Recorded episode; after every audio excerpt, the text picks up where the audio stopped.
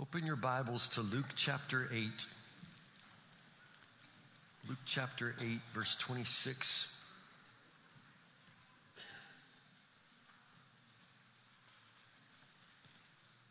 Really is hard to imagine when Kelly and Trisha were just in the pews with us. It makes me wonder who among us now is God tapping on the shoulder? Who among us is God calling to go? Just need to step out and go. I know it's hard. We make sacrifices and it seems like a lot, but you just don't know yet what God wants to do with your life. So he can totally rewrite the story of your life if you allow him to do that. Luke chapter 8, verse 26 is where we'll begin. If you're on social media these days, there's kind of a trending theme. It's called the glow up challenge. Have y'all seen that? Sometimes it's like just glow, like no W, glow up challenge. You know what this is about? Have y'all seen this? Usually the glow up or like hashtag glow up is like somebody will post two pictures of a before and after. And what you're showing is some sort of radical transformation in appearance. In other words, like some people don't just grow up, they glow up, you understand? And not all of you did, so I'm telling you something that's new to you. But yeah, it's the idea that some people, like they become something spectacular, they glow up. I'll give you some examples in case you're not getting it. Start here, this beautiful young girl, okay? She didn't just grow up, she glowed up, so boom, get that? See? Glow up. Yeah, right there. That's a good one, right? Oprah. Let's keep going. This is fun. Actually, check this out. 15-year-old boy with a bowl haircut and glasses too big for his head. You ready? Boom. He glowed up. Yo, that's George Clooney. Like, there is hope for all of you guys. Like, if God or puberty can turn this into this, I mean, there's still reason, guys. There's still reason. That is awesome. Go, George. Next one. Yeah. This was actually a kid from our church. I love this. Y'all recognize him? He glowed up. Boom. Dax Ren. Yeah. Isn't that awesome? Keep going. I could do this all day. All right, this is kind of a reverse glow up. You'll get it in a second. This is a very handsome, distinguished young man who glowed up. Boom. Snoop Dogg. Yeah. This is my glow up right here, y'all. This is what I'm going for. That's awesome. Yeah. What about this one? Y'all see this? Yeah, y'all thinking that might be my mama, right? But no, look, boom, she glowed up. Dolly. Yeah, she glowed up, y'all, completely glowed up. Yeah, that's something. I love this one. This is a little Chinese girl who was adopted by a family in our church and glowed up to be Maylee Johnson. Yeah, I love that so much. I love Maylee. That's so beautiful. Keep going. Yeah, now this one. God is good, and God will be good. You ready? Because it's a glow-up. Y'all ready? Boom. Eric DeVries. Yeah. Isn't that awesome? What God can do by his power and the work of some orthodontist is just so amazing. Some dentist. Yeah, I love that. I love Eric. Isn't that just cool, man? I love it. All right, check this one out. You might can figure that out because some people just kind of born glowing and it's not really fair to the rest of us, but boom. Yeah, Julia Roberts, look. Yeah, it's like, how unfair is that even? Yeah, let's keep going. Yeah, glow up. This is a McQuady boy.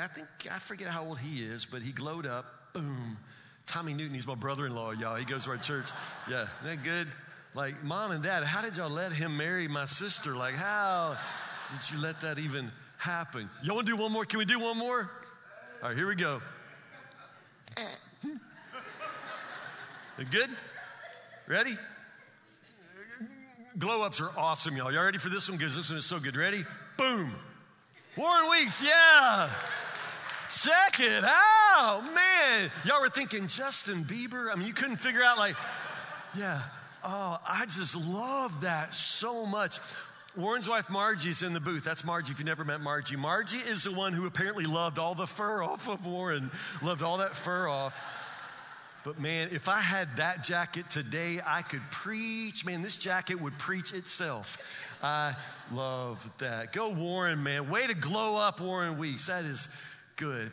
We're fascinated by transformation. We're fascinated by that kind of change, that kind of glowing up. We love those stories of transformation, which brings us to Luke chapter 8, verse 26. Let me tell you a story. Luke chapter 8, verse 26. So they arrived in the region of the Gerasenes across the lake from Galilee. As Jesus was climbing out of the boat, a man who was possessed by demons came out to meet him. For a long time, he had been homeless and naked, living in a cemetery outside the town.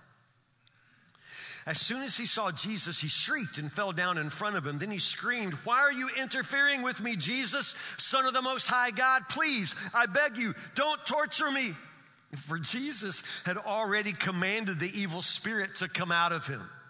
This spirit had often taken control of the man. Even when he was placed under guard and put in chains and shackles, he simply broke them and rushed out into the wilderness completely under the demon's power. Jesus demanded, "What is your name?" "Legion," he replied, for he was filled with many demons. The demons kept begging Jesus not to send them into the bottomless pit. There happened to be a large herd of pigs feeding on the hillside nearby, and the demons begged Jesus to let them enter into the pigs. So Jesus gave them permission. Then the demons came out of the man, entered the pigs, and the entire herd plunged down the steep hillside into the lake and drowned. When the herdsmen saw it, they fled to the nearby town and the surrounding countryside, spreading the news as they ran. People rushed out to see what had happened. A crowd soon gathered around Jesus, and they saw the man who had been freed from the demons. He was sitting at Jesus' feet, fully clothed, perfectly sane. And they were all afraid. Then those who had seen what had happened told the others how the demon-possessed man had been healed, and all the people in the region, the Gerasenes, begged Jesus to go away and leave him alone, for a great wave of fear swept over them. So Jesus returned to the boat and left, crossing back to the other side of the lake. The man who had been freed from the demons begged to go with them. But Jesus sent him home, saying, "No, go back to your family and tell them everything God has done for you." So he went all through the town proclaiming the great things Jesus had done for him. A good story. You wouldn't have wanted anything to do with him. I mean, this guy, you just wouldn't have. Chances are, if you grew up around that region of the Gerasenes, your mama would have told you a long time ago, "Stay away from that man," you know. People knew him because he was around town for so long. He was just naked, crazy man who lived out in the tombs. At times, the city fathers would try to protect people. I mean, he was frightened and frightening and obviously violent. Obviously, they tried several times to chain him, literally to chain him out there. By the language, the shackles were ankles and feet both. I mean, they would chain him hands and feet. But still, he could, because of the power of evil that had possessed him, he could break iron chains and then escape once more out, into the wilderness wild. Hard to believe. And then just the thought that, I mean, this man, that none of us, I mean, we wouldn't want to be anywhere near him. If you read the scripture closely, you begin to realize that Jesus sailed all the way across the sea. He faced a storm for this one man. I mean, he'll meet this man, he'll set this man free, and then he'll go back. That lets you know that Jesus came all of this distance for this one man. You would cross the street if you saw this man coming, but Jesus would cross the sea just to get to him. Nobody else would have wanted to be near him. You wouldn't have wanted anything to do with him. How did he get this way? I think it would be unfair in some ways to read the text and not address that, because some of you are wondering, because we don't talk a lot about this. I mean, the short story is he's demon-possessed. He's possessed by demons. And it's not the same, like you say, possessed by the devil. Some people would say that, but no, it's not the same. Understand, the devil is just like one creature, one being. He was created as one of God's angels. His name was Lucifer, an angel of light, but he chose to rebel. He became evil. the liar and the father of lies. You probably know something of that story. He's a creature of God. He's an angel, but he's not equal to God. I mean, the devil is not God's equal. So this isn't like this giant fair fight. It's not at all. The devil is very limited. He can't be everywhere at once the way God is. He cannot read your thoughts or make you do anything that you don't want to do. I mean, the devil is limited. He's not God's equal. Let's say that. And there's just one of him. But when he fell, according to the scriptures, a third of the angels, it's like infinite number of angels, so a third of an infinite number would be probably an infinite number of demons that went with him. These are also lesser creatures, lesser angels, but they also chose in that big standoff to side with Lucifer and evil. So there are now these fallen, evil creatures, demons, we would call them. And this man became inhabited, possessed by a number of them. We don't know how many, but a number of them. So it's a real thing. It's in the Bible. It's real. So your next question is probably, well, could this happen to me? Let's talk about that. Could that happen to you? Let's make one thing very, very perfectly clear. You control the door to your own life, to your own heart. You control the door to your own heart. And so going back to this man controlled the door to his own heart, his own life. And so whatever comes in, he had to let it in. He had to let it in. Again, the devil cannot take any power over you that you don't give him. And so this man controlled the door to his own life, and he had to let them in one at a time. Now, I would be quite certain that he didn't know at the time what he was letting in. Remember, the devil is a liar and the father of lies. And so all the demons who follow after the evil one, they continue to follow after his purposes. And the scripture says clearly that the devil comes to steal, kill, and destroy. He wants to rob you of the very image of God in which you were created. He wants to steal your joy, your peace, your dignity. He wants to take from you anything that he can possibly take away from you. He would kill you if he could. He would take you to hell with him if he could. Understand, the devil is evil.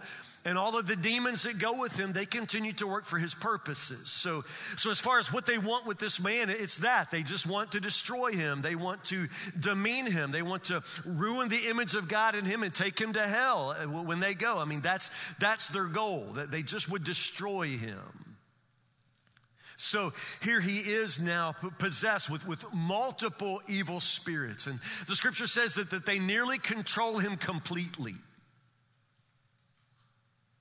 So as far as could this happen to you, I say yes. Now, that doesn't mean you'll be naked running through the graveyard. I mean, some of you might. It sounds like a Friday night for some of you people. But honestly, I don't think that's necessarily what we're talking about. That may have been the end for this man. But I would say for you, it would be very, very different. The devil's primary strategy is to convince you that he doesn't exist at all. So he's going to slip in your life in such a way where, again, you won't necessarily know what you're letting in. He'll promise you pleasure. He'll promise you success. He'll promise you good things. But I'm telling you, he'll never, ever deliver what he promises. The old folks used to say, don't ever give the devil a ride. He'll want to drive. So understand, he doesn't understand what's happening as he lets these beings into his life, but eventually they control him completely. If I could just put it really plainly, and again, I just want to speak very clearly about these things with you. Understand that the horror movies give you a very different picture of these powers of darkness. They make them seem very fearsome and strong. They're not. They're not. Again, the only power they have is the power that you will give them. But they're such good liars that they know how to whisper in your ear, and you will often give them much more than you ever thought you would. I'm just warning you of that. But think of them like demons. Think of them as more like, I would use the word vermin, like spiritual vermin. I mean, we're talking about the spiritual world, so these aren't things that you see, but they're like vermin. In other words, they're like flies or maggots or rats in the spiritual world. In the same way that in the physical world we have vermin. We have rats who move into a pile of garbage. We have flies and maggots that will swarm a dead hog, for example. It's that sort of thing. This is how evil works. This is how demons work. They're like flies or maggots or rats, vermin that will always be attracted to garbage, to filth, to whatever is dead and rotting. So very simply, spiritually speaking, the more garbage you let accumulate in your life, the more susceptible you become, the more inviting your life becomes to spiritual vermin, to the demons, to the flies and maggots and rats of the spiritual world. They will always be attracted to garbage. Unfortunately, we let a lot of garbage pile up in our lives. You know what I'm talking about? I'm talking about spiritual garbage. So I'm talking about hurts and habits and hang-ups. I'm talking about your addictions. I'm talking about that anger that you continue to give a place in your life. And it is poison, and it rots, and it destroys, and it begins to just kill you from the inside out. Your anger, your lust, your unforgiveness, that tendency you have to have a grudge and hold it for years. You understand? That spiritual garbage, and you continue to let that pile up, and you continue, understand, to become more and more attractive to spiritual vermin. Am I making any sense? This is how it happens, and this is how it would happen to you. You just continue to let the spiritual garbage, you continue to let death take over from the inside out, and you invite these forces of evil that they will begin to make a home in you. But you control the door of your own life, and honestly, the devil has no control over you that you don't give up. The problem is you give it up all the time. So this man wasn't born this way, but he became this way. Jesus crosses the sea just to get to him. It sounds like as soon as Jesus' feet hit the shore, this man comes tearing out after him. Imagine being one of the disciples. Like, you just survived a storm. And you don't necessarily know what Jesus knows, so you don't know to expect this guy. But like as soon as you get there, like you've just survived a storm. And now there's this naked, crazy man running toward you.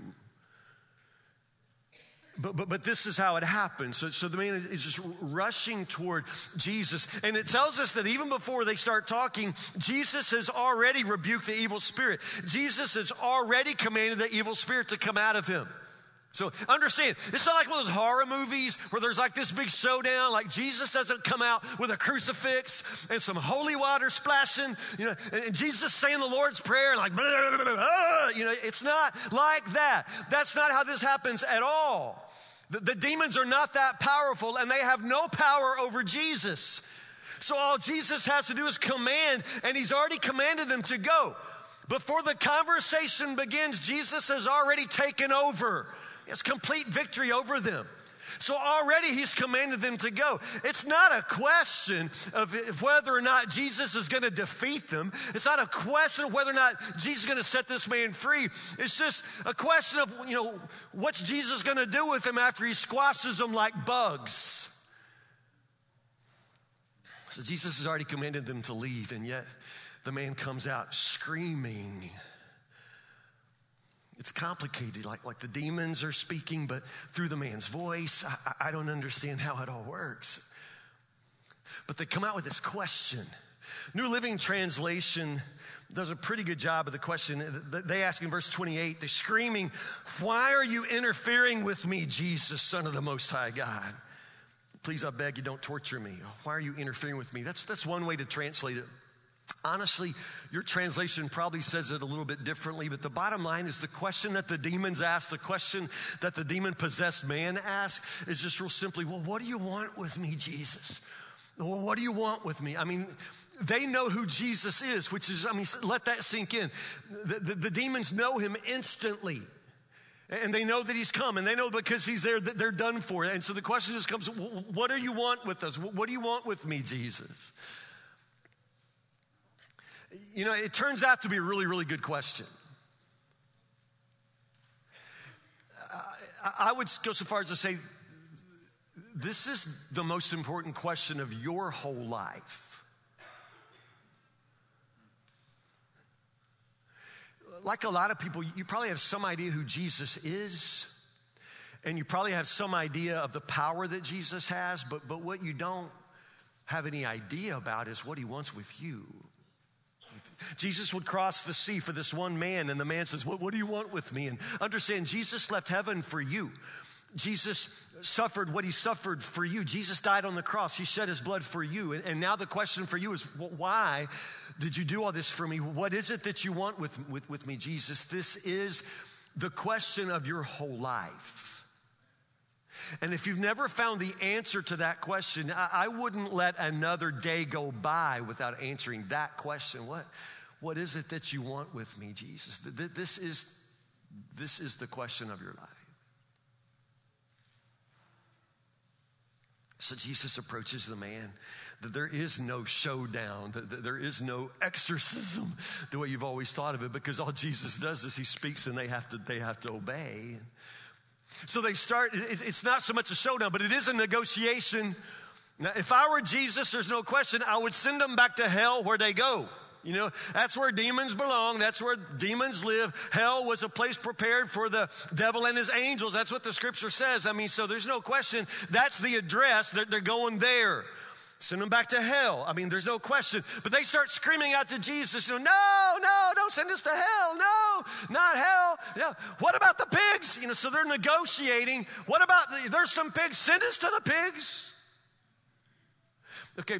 It's kind of interesting to me because I'm thinking, why are we negotiating this? You know, send them to hell. But Jesus actually lets them go into the pigs. What do the pigs do? Pigs are crazy.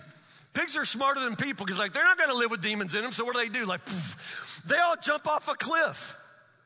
Can you imagine, like, every pig in the whole countryside, like in the space of like 20 good seconds, they all commit suicide, like swinicide, whatever you call that, swine suicide. They all just jump off the same. I mean, if you're at the bottom of that cliff, it is raining pigs. It's like raining hogs for a minute because all the hogs just jump off a cliff. I mean, in a space of 20 seconds, you got the biggest pile of dead pigs you've ever seen in your life. Like, why?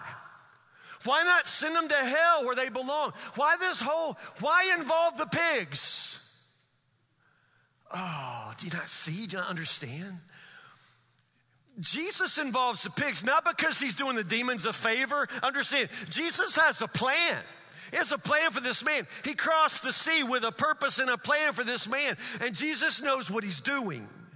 He's not letting the demons call the shots now. The point is, he involves the pigs because the pigs all jump off the cliff, and that's what draws the crowd. That's what draws the crowd. Now, it starts with the pig farmers, the swine herders, whatever you want to call them. Honestly, they're the first ones to know because they're out there like, suey, and all of a sudden, like, all the pigs are like running, you know, and all of a sudden, like, every pig you have just jumped off a cliff. So, like, the pig farmers are like, now they're losing their minds because that's their livelihood. That's everything to them. So they rush into town to tell everybody that every pig in the countryside is gone. So what happens from there? Well, then everybody runs out to see the world's largest pile of dead pigs. Like, the whole town just empties out. People rush from every direction. They come out to see because it says the pig farmers spread the news everywhere. The crowd starts gathering. The crowd comes. They see dead pigs. They also see Jesus, but then they see the man. You understand? This is what that's about. They need to see the man. But what do they see? Like, they've seen him all their lives. They've seen more of him coming flapping in the breeze than they ever wanted to see of him. I mean, understand, they've been seeing him for a long time, but they've never seen him like this. Completely clothed, perfectly sane, sitting and talking with Jesus. And they are terrified. What's that about? That they're terrified. Apparently not everybody loves the story of transformation. Jesus came all this distance for this one man. He came to set him free, and that's what Jesus has done. So then Jesus gets back in his boat to leave. Do you pay attention to the end of this story? Because it's really kind of beautiful. The man goes with Jesus, and he intends to follow him. Isn't that always how it works? When people meet Jesus and Jesus sets them free, then Jesus says, come, follow me, and they follow him. And that's what you expect, that this man will be a disciple of Jesus, and he will be a disciple of Jesus, but he's not going to follow. He says, Jesus, I will go with you. I will go wherever you go. I want to be with you. And that's just what happens when Jesus changes your life. You just love him and want to be with him. But Jesus looks back at the man and says, No,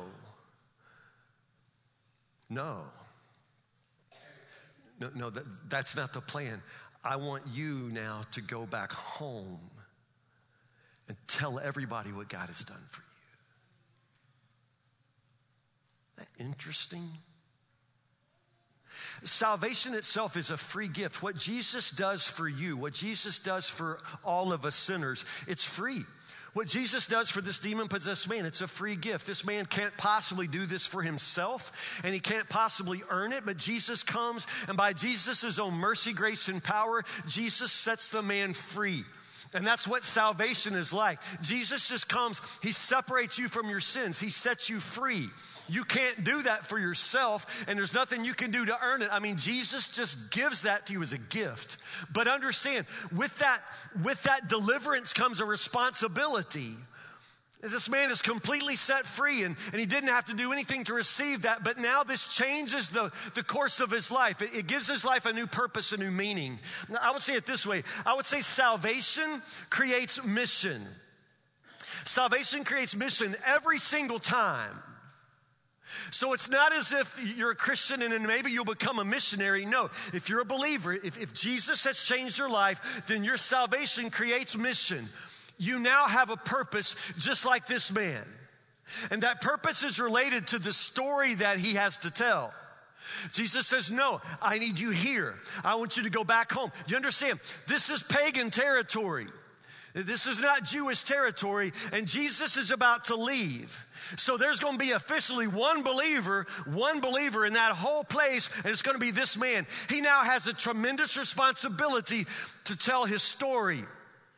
Tell a story. You have a tremendous responsibility to tell your story. You say, well, Pastor Tim, my story's not all that interesting. I've never been naked in the graveyard. I've never been possessed with demons. I don't have a big story of sex, drugs, and rock and roll at all. I mean, my story's just kind of boring. No. What you have to understand is that your life is not a story about yourself.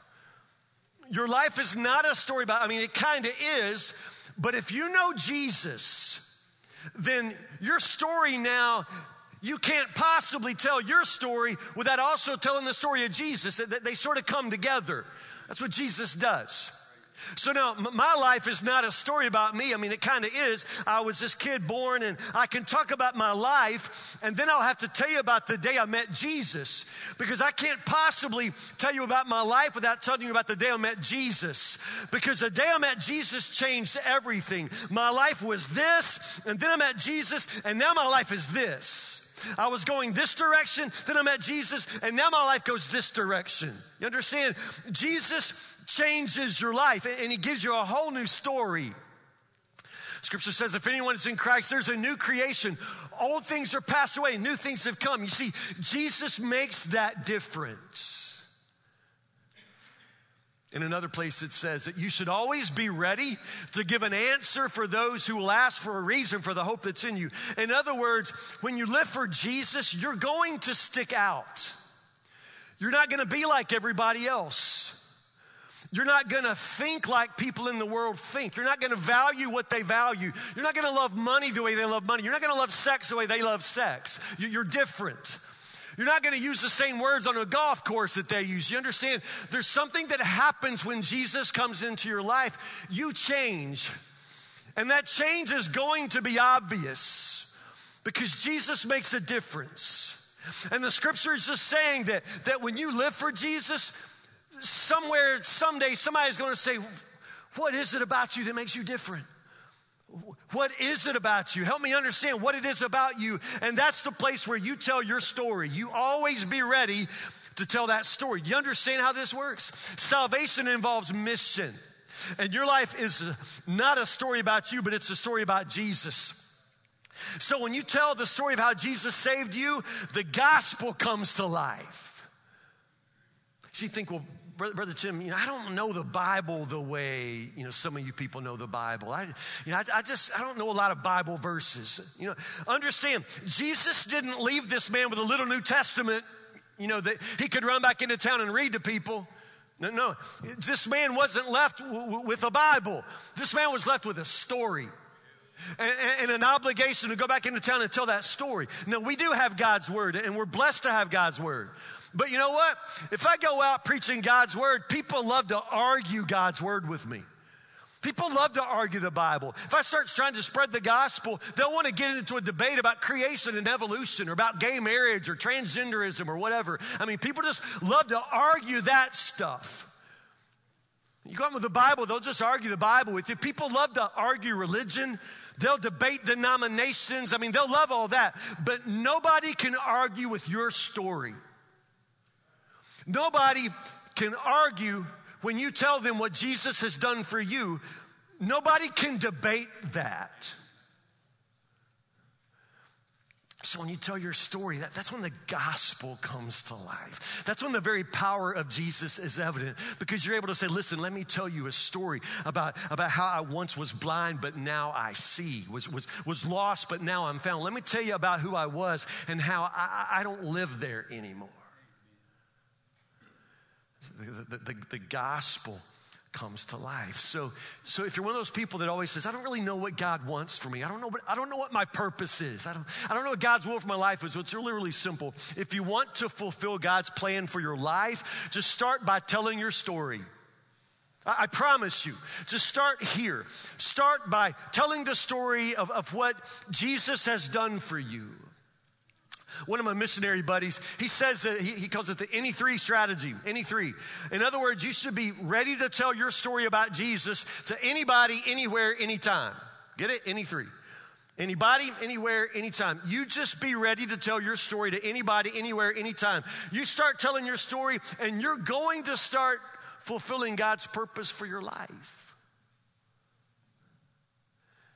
Like I said before, missions is global. Personal. So Jesus tells the man, no, you go back and you tell the story of what God has done for you. Start with your family. And he ends up going through the whole town. That's what we do. That's what missions is. And then there are places in the world where there are no believers. There are places of the world where the gospel's never been preached, and so there are no stories to be told. That's why we have to send people to those places so that they can tell the story, and so then other people can begin to spread and share that story. But it always starts personal with what Jesus has done for you. You tell that story. So imagine this man. I don't know what it would feel like as the demons start to evacuate his body like cockroaches when you turn on the light. They just begin to scatter, and he begins to think clearly again. And he can see the face of Jesus and understand the mercy and power of Jesus, how that must have been. And then to want to go with Jesus and walk with Jesus and just leave everything and follow Jesus and have Jesus say, no, that's not the plan. You go home to all the people who've known you and you tell them the story of what God has done for you. I bet he stood there forever. I would stand there forever as Jesus sails away in that boat. I'd just stand there until that boat got smaller and smaller, and then Jesus is over the horizon. I'd stand there forever. But then eventually, that man had to just turn around and go back. If you pay attention to what the scripture says, then you know that in order to walk back into town, he had to walk through the graveyard. But he doesn't live there anymore. He doesn't live there anymore. He goes into town. You all know how people are? So he's in town. People start looking at him, talking, you know. Who is that? Is that him? Is that like scary dude? Is that scary cemetery dude? Scary naked cemetery dude? Is that him? I think it's him. I've never seen him with clothes on. I mean, I don't know. I can't tell if that's him. Is that him? And then, can't be him. Is it him? And finally, somebody has the courage to walk up to him and they just say, you know, sir, what happened to you? And then, you know, you would have to look him in the eye and think for a minute and then just say, well, let me tell you a story.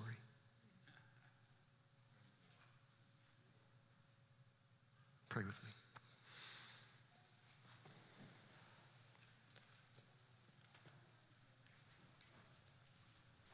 Jesus, it's your word that has been preached, and it is your word that has power to change lives. Jesus, some of us know what that change brings and what that change means, Lord. I pray for those of us who know and those of us who have experienced your power, Lord, I pray that you will give us the courage to go back home, to go wherever we go, Lord, but to be willing to tell the story. Lord, some of us are always afraid of what people will think, or afraid that we'll say wrong words, or that we'll make fools of ourselves, or that nobody will believe us, or nobody will listen, Lord. But help us to forget all of that, Lord, and just go and tell the story. It is the only thing we have important to do. God, others in the sound of my voice, Lord, all over the place, Lord, there are just some who probably know something about you, but they don't have a story like this, Lord. They've never experienced you in such a way where there was a change, where there was a before and an after, Lord. There's some who just go to church like Sunday after Sunday after Sunday, but nothing ever changes. Lord Jesus, I pray that today would be the day when you move into hearts, Lord, where finally, once and for all, Lord, they open the door of their heart and allow you to come in and allow you to take over. Lord, I pray for those in this house, Lord, that are bound in chains of addiction and habits, Lord. And Lord, I pray for those who stare at the face in the mirror and despise the man that they've become, the woman that they've become. Lord, I pray for those today who struggle with bitterness and unforgiveness and hatred and prejudice. And Lord, I just pray that you would set us free from all of these things. Clean out all of the garbage of our lives. Remove, Lord, all of the spiritual vermin of our lives, Lord. Clean up us, make us new. Give us a story to tell about how you changed us, how you set us free, how you rewrote the story of our lives, how you gave us a future. Lord, there's a story that we need to tell. It's a story about us, but most importantly, it is the story about you and what you do when people like us will give you the open door of our heart. We need to tell that story, and very importantly, the world needs to hear it. So, Lord Jesus, give us a story to tell and the courage to tell it anywhere, to anybody, all the time. Pray these things in the name of Jesus, our Savior.